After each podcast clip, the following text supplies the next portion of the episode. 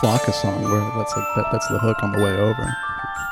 Shoot first, ask questions later. Yeah, yeah. That's interesting. Waka Flocka and Clint Eastwood, they I guess they have a couple things in common in terms of being just like outlaw artists who play by their own rules.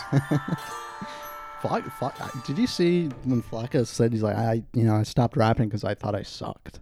That's sad. I know it That's was like really sad. I mean, I've seen a couple of Flocka interviews where he seems like really personable, kind of. Yeah, yeah. like, uh, he definitely has. I don't know, uh, some some issues, you know, and uh, fame will do it to you. I I got that clip through like a Bomani Jones tweet, and I replied to him, and he quote tweeted me, and I had to had to deal with that. I, I love I honestly love Bomani Jones. He might be my Yeah. favorite sports. In terms of like mainstream media, Well, yeah, sports yeah. guys for sure. I mean, he's the best guy ESPN has for Definitely, sure. Yeah. definitely. I remember, yeah, I used to be big on those ESPN shows like Oh my PTI. god! I used to wake up like fucking oh, every summer, just wake up and watch that lineup around the horn, PTI, Yeah. and then the afternoon Sports Center. Oh, too classic. that's that's sports comedy. Someone needs to get that again. You know what I mean? Well, Norm Macdonald had that sports oh, show Oh, that ran like a season. Comedy. I think if Comedy Central had that on now, they would they wouldn't let you make that now. Well, because it wouldn't get good ratings. You wouldn't get good ratings. Yeah, people wouldn't watch Very it. unsuccessful. Yeah, yeah. Just Much like that show was. Yeah, I was gonna say much like it was then.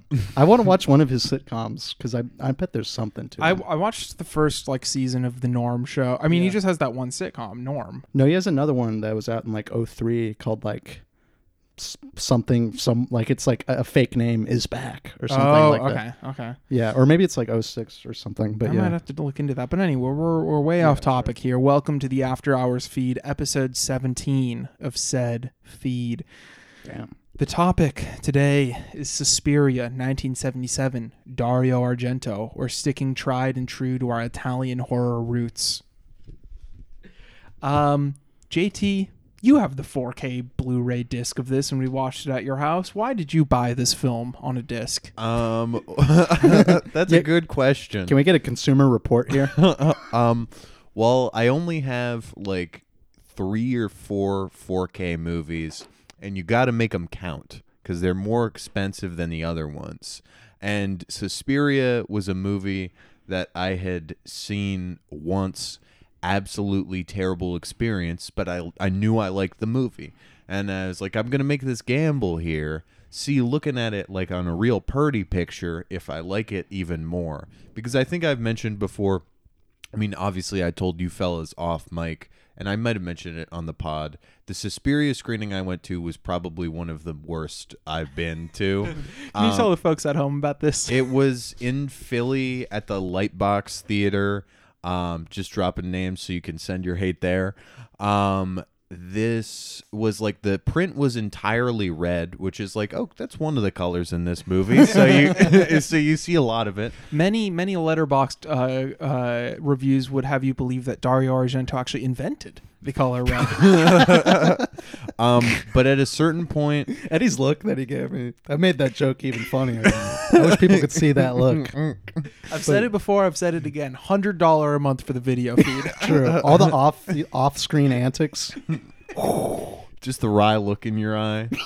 Um, but aside from that, there was like one chunk where the subtitles dropped out too. I remembered last night, and it was just like, okay, well, I guess I don't really know what happens here. Um, it was during the important like witch talk too. Damn. Um, but then like afterwards, it was the lovely Jessica Harper uh, giving her takes on how Me Too had gone too far afterwards. um, so yeah, it was an interesting screening. But then um, earlier this year, bought the 4K. Fucking love this movie now. I think that's a good move, Jessica Harper, who's you know leading Suspiria. It's a good move by her, just to like you know an audience that you know you'd have to assume a lot of them. You know, Suspiria's a pretty popular uh, foreign movie, so you know they not they might not be you know well versed in her career, and then you know come as like, oh, I guess that's what she's about. She's about that anti Me Too, or not anti. It's just gone a little too, just a little too far. We're not against anything here. Yeah, that's why. I mean, Q and A suck already, but then you put like a fucking old person in there. It's Yeah. just like, come on, just let him go home. I I'm really glad I didn't go to any screenings with Q and A's like during the Me Too era because I feel like that was definitely a hot topic for Q and A's and definitely could have made a lot of uncomfortable Q and A's even worse. uh, but Suspiria, the film itself, uh, it's about Susie. Uh, that's the character she plays, and she's an American at a at a German dance school. And after witnessing the last moments of a classmate's life before she gets killed, things get uh, a bit weirder. um, exploring the foreign spaces with uh, coinciding slow camera movement and an always building prog rock score creates this like really one of a kind ethereal and bodily and surreal and kind of like always searching and pondering atmosphere. It's it's really like nothing i've seen. I've seen a few giallo now and i've this is the second argento i've seen but boy this one really knocked me the fuck out Uh, Argento definitely does have an, an inquisitive camera Yeah. style, so to speak. Yeah, I mean, it's very ponderous and like wondrous though like it's it's both creating wonder and horror in the viewer at the same time which is one of the best feelings uh, or best set of feelings you can have simultaneously in a movie true. And like, I feel like he'll do this things sometimes. He'll just he'll visually build up to something that just obscures what's going on Mm-hmm. even more, which in you know, in fact, adds more suspense. And you know, I, I guess that's why people call him a master. yeah i mean the opening kill uh, as we get away from Susie to look at the, uh, you know, we follow the character that we see like yelling in the rain, and man, the rain coming down in this film just is so beautiful in the soundscape. Like, I don't know. The I mean, we watched it in what I my file also calls original English mix, uh, but that sound mix the the combination of like diegetic sound and prog rock and very like obviously uh artificial English dubbing cre- it just like helps so much in creating that atmosphere. But anyway, we then follow that classmate of Susie's to see that opening kill. And again, like we talked about with De Palma, it's that fetishistic framing of that disembodied black glove, you know? And that kind of teases at this being more of a traditional giallo at first. Uh, and then it just descends or ascends into just like a pure dream vibe mode. Like amazing. Yeah, I- you know it's funny you bring up you know the De Palma Argento hand obsession. You know we think thinking about Fulci how he would shoot his stabbing shots, get like a nasty undershot. You know, just real vulgar stuff where it's like you know very. Uh, gloved hands, very lush, holding the knife Yeah. in a very attractive way, and it's you know not to get IMDb fun fact mode, but Argento would do all the stabbings himself in the movies, so I guess you know it wouldn't be a stretch to call it fetishistic. You're having fun with it. You're go- you're gonna have all these stabbings. You might as well enact them yourself. Exactly. Well, I'm, and it obviously plays into the the ballet uh, like milieu of this film, it being a dance school, and like the movements feel so expressionistic in the way that a knife with a disembodied hand will just raise and then kind of pause for a 2nd mm-hmm. and it feels like he's just like, all right. Here is where you sculpt me. This is the pose I'm taking, you know, and then just such a sweet, like gliding motion for the stabs in this movie it's so disgustingly beautiful. It's that perfect clash that calls all of your tastes into question and also just like has a visceral effect on you at the same time.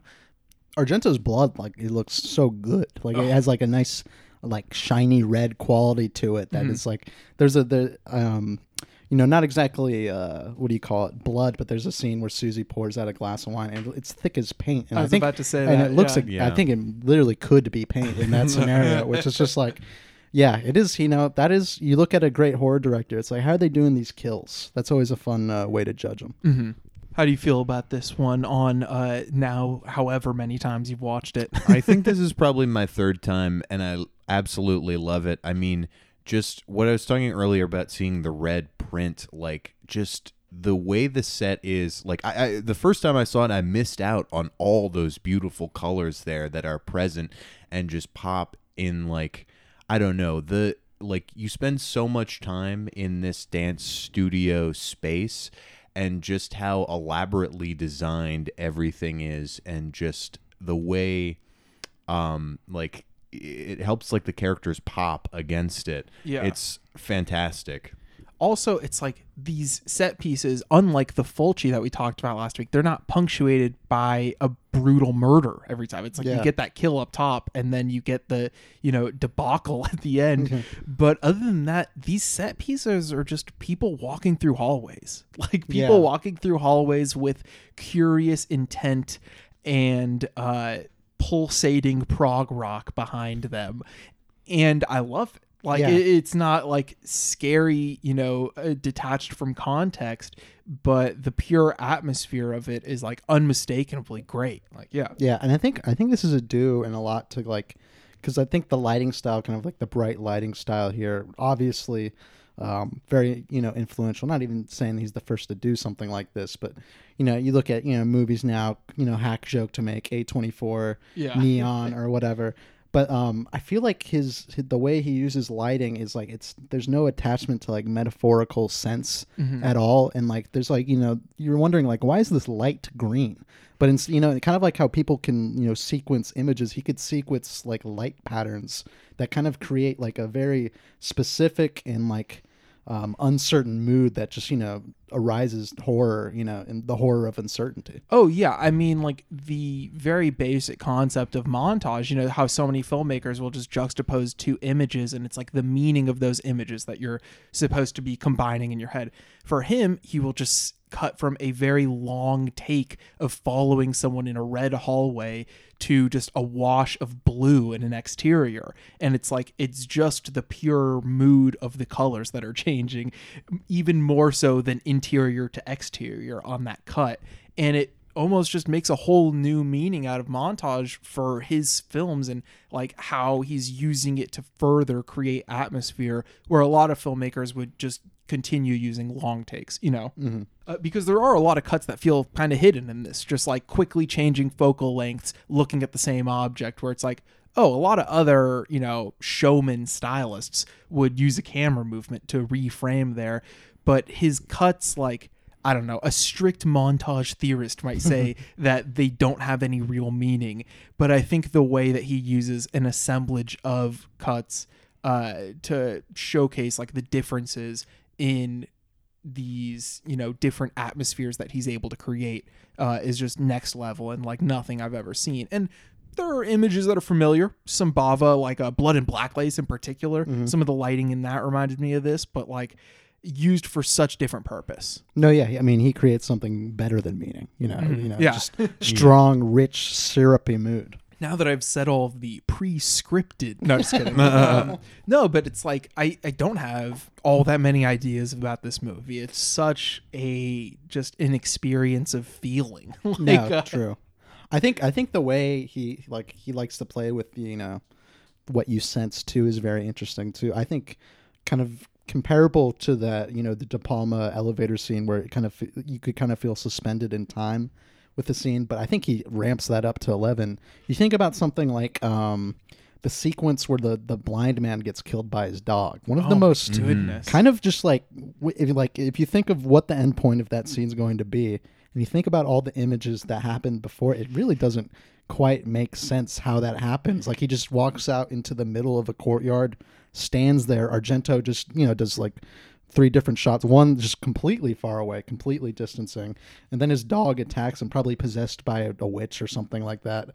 You'd have to figure or, but it's just it's i'm so baffled because in the middle of the scene i'm just like well where's is someone watching him? It doesn't seem like why, Yeah. why are we looking at this guy I mean, to talk about what you were saying about a suspended in time feeling, I like the moment where like the maggots are sort of falling from uh, the the ceiling, and just like we see a little bit of it at first, but he lingers for so long on just them wriggling around there after they're like up in the attic space. It's just like it it just makes my skin crawl how long we're focused on them. No, yeah, and you know it's funny before because like there is like a good, um, period of time when there is there are no kills, there's no knives being sharpened, you know, there's no plot for murder, and you kind of just see like the shittiness of this school. Like you know, Mhm. it's like.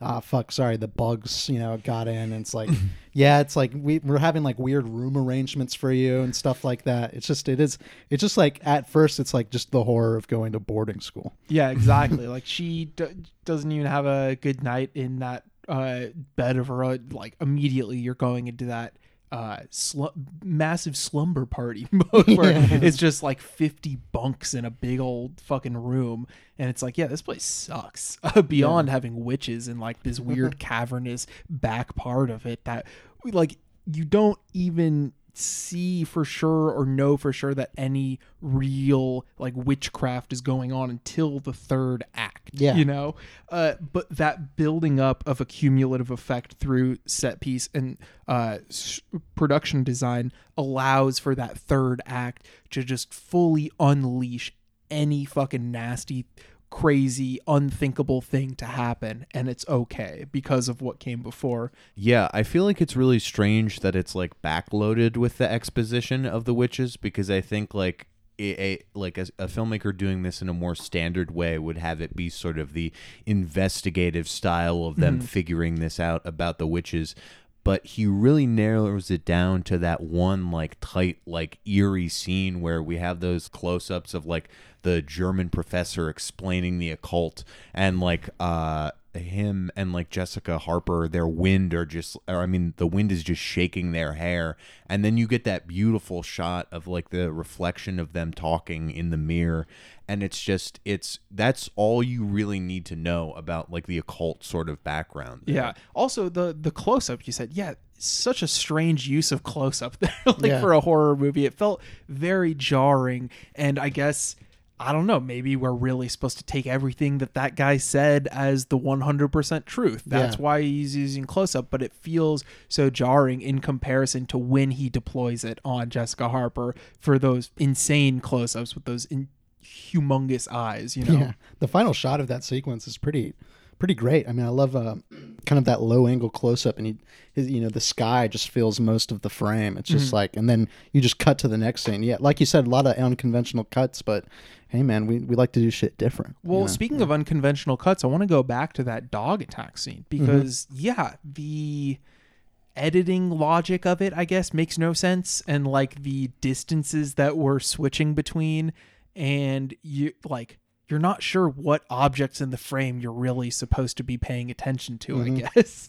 Uh, like that big courtyard, you see like the gargoyles kind of uh, on top of that monument, and you're like, oh, those things are possessed or something? Yeah. I don't know.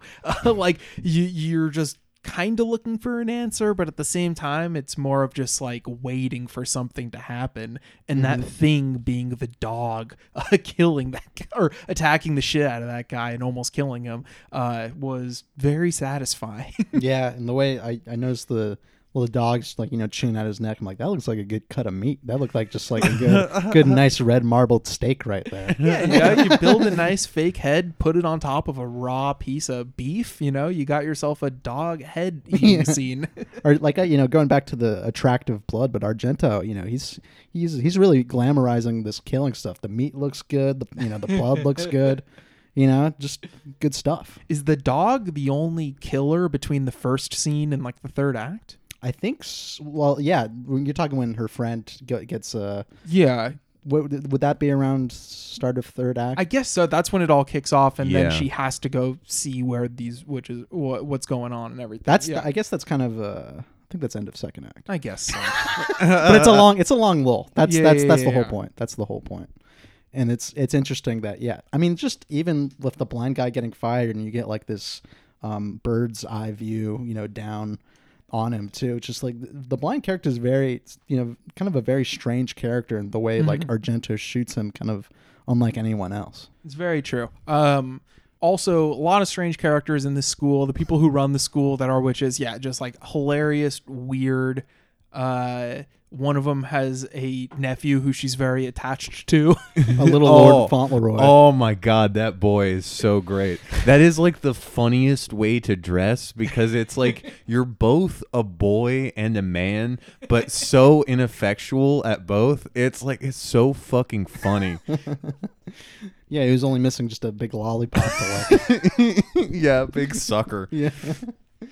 Whatever happened to our little Lord F- Fauntleroy? Uh, uh, he, He's he's in he's chilling Yeah, with the witches. he's chilling Yeah. with them at the end, and like he points he points out to the the creepy guard guy, you know, I saw I saw, you know, Jessica. Okay, okay, okay. I'm still piecing together that third act, man. That that movie really did a number on me where I really had no clue what was going on because I was so taken with it, kind Mhm. of like Yeah. I could just purely ignore narrative logic and then kind of piece together scenes after they happen.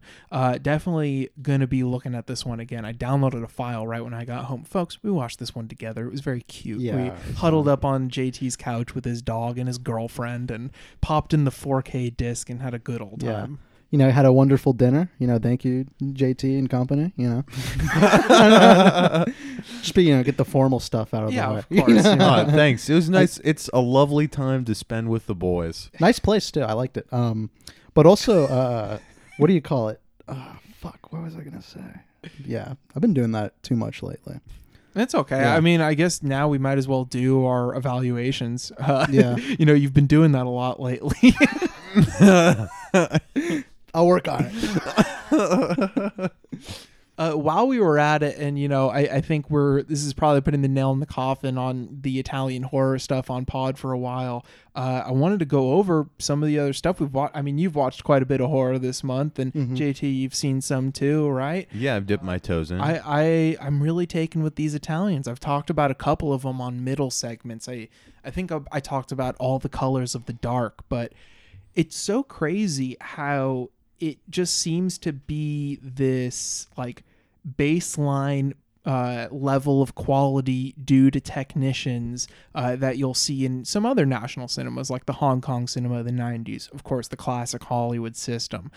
Uh, but here it's such a strange like set of preferences, you know, in terms of screenwriting and of course the dubbing industry and how that plays into the aesthetic of the films. Yeah. And like I don't know, it's uh it's been a fun month of barely scratching the surface, I got to say. I feel like kind of like yeah. I haven't.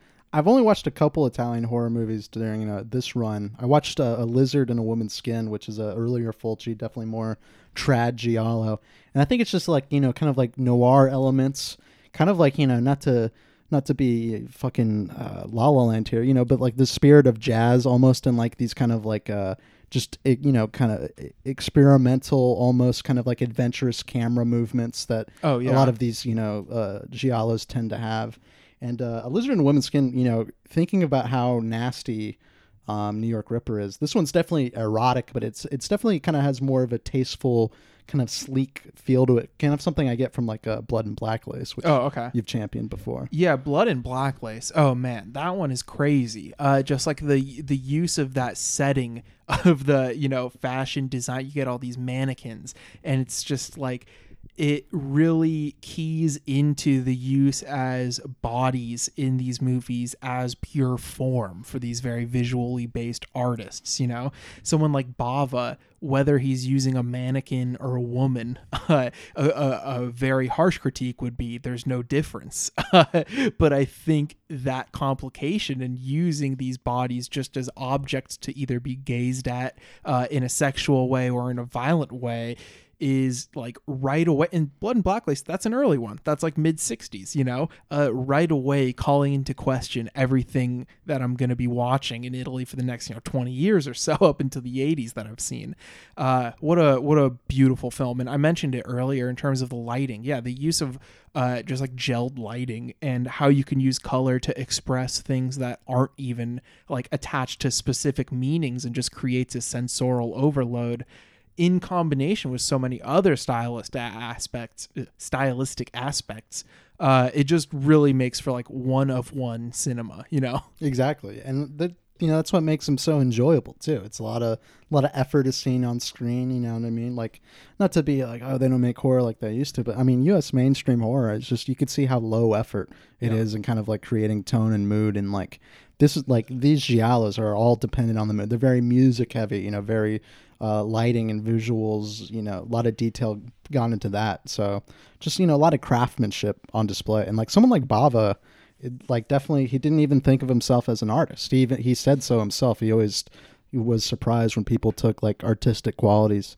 in his film, but you know he's just that pure workman like you know craftsman like mindset hmm and uh, produce some great stuff. yeah, I feel like that is kind of why I find these films like like particularly like challenging to talk about because it boils down to something where like I don't know, discussing like craft on such a base level and just how formally well composed these movies are is like I, I don't know, it's harder for me to interrogate because I'm just in like in the pleasure of watching them. True. Yeah. It's, it's sometimes kind of hard to step outside of it and like I don't know, get too analytical or something like that. Yeah, exactly. I mean, especially when you're talking about how people generally discuss American films. You know, you say, "Oh, did you see that movie? What happened in it?" You know, and yeah. it's like you can't quite even eh, you get a gesture of a plot with a Fulci 80s movie or even late 70s with like Zombie 2. You know, you Mm-hmm. get gestures toward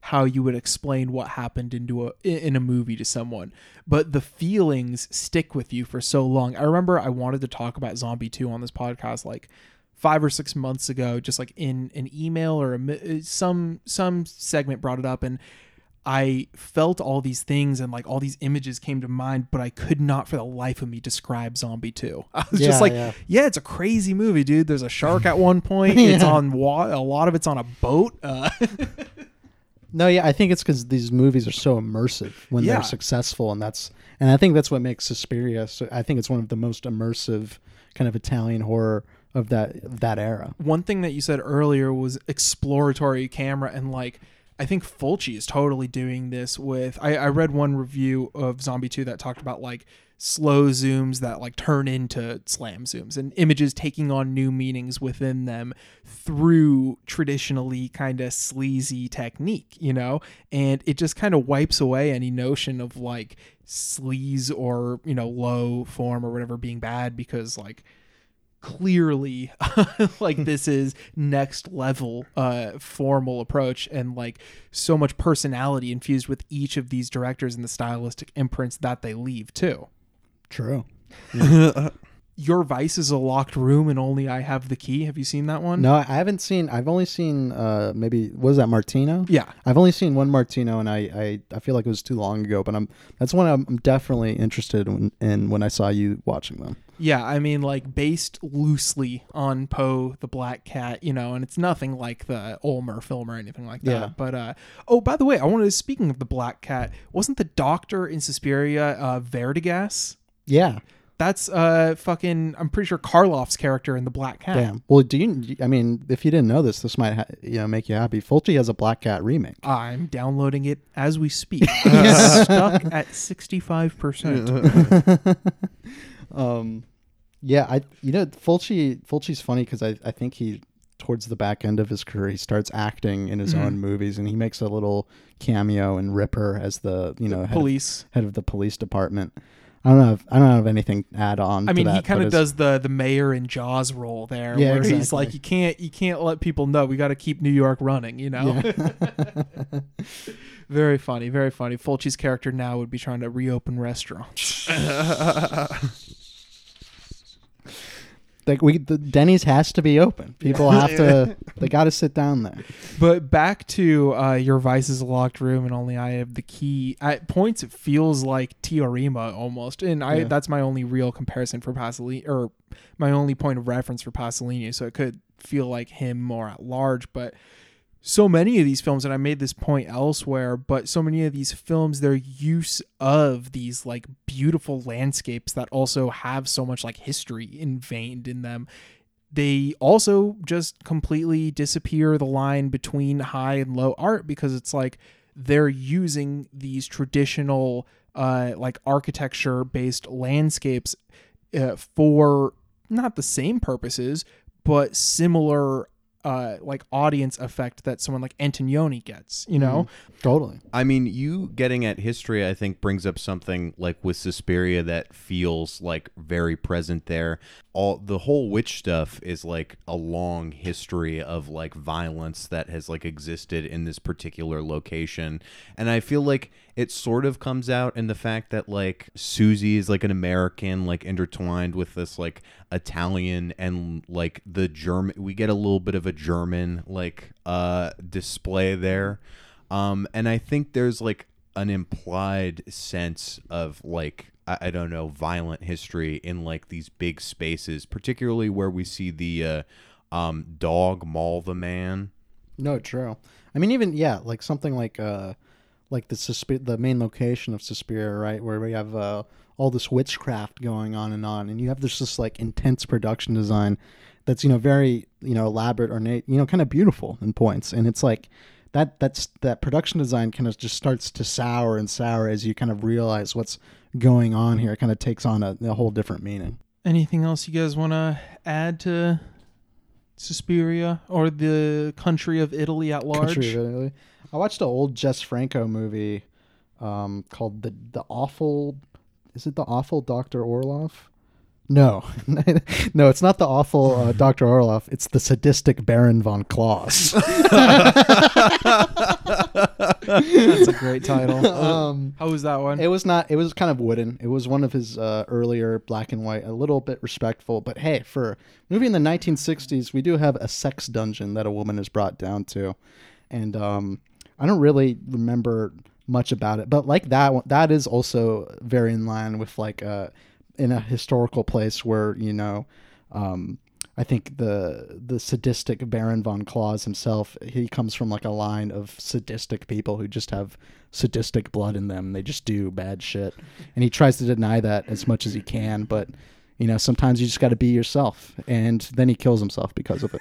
And, and it's not not a great movie, but you see Franco's visual um just some just strong visual frames, you know, put up here. Not much else, but it's just like it shows him that he's a very competent, if not, you know, lush visual director. Of course. I mean, he's one of the one of the most lush in terms of the the erotic cinema. exactly. I mean, I I'm looking back. I didn't get as thoroughly into my WAP shit as I could have um, this month, but I mean, because of your exploration, Eddie, it definitely makes me want to more.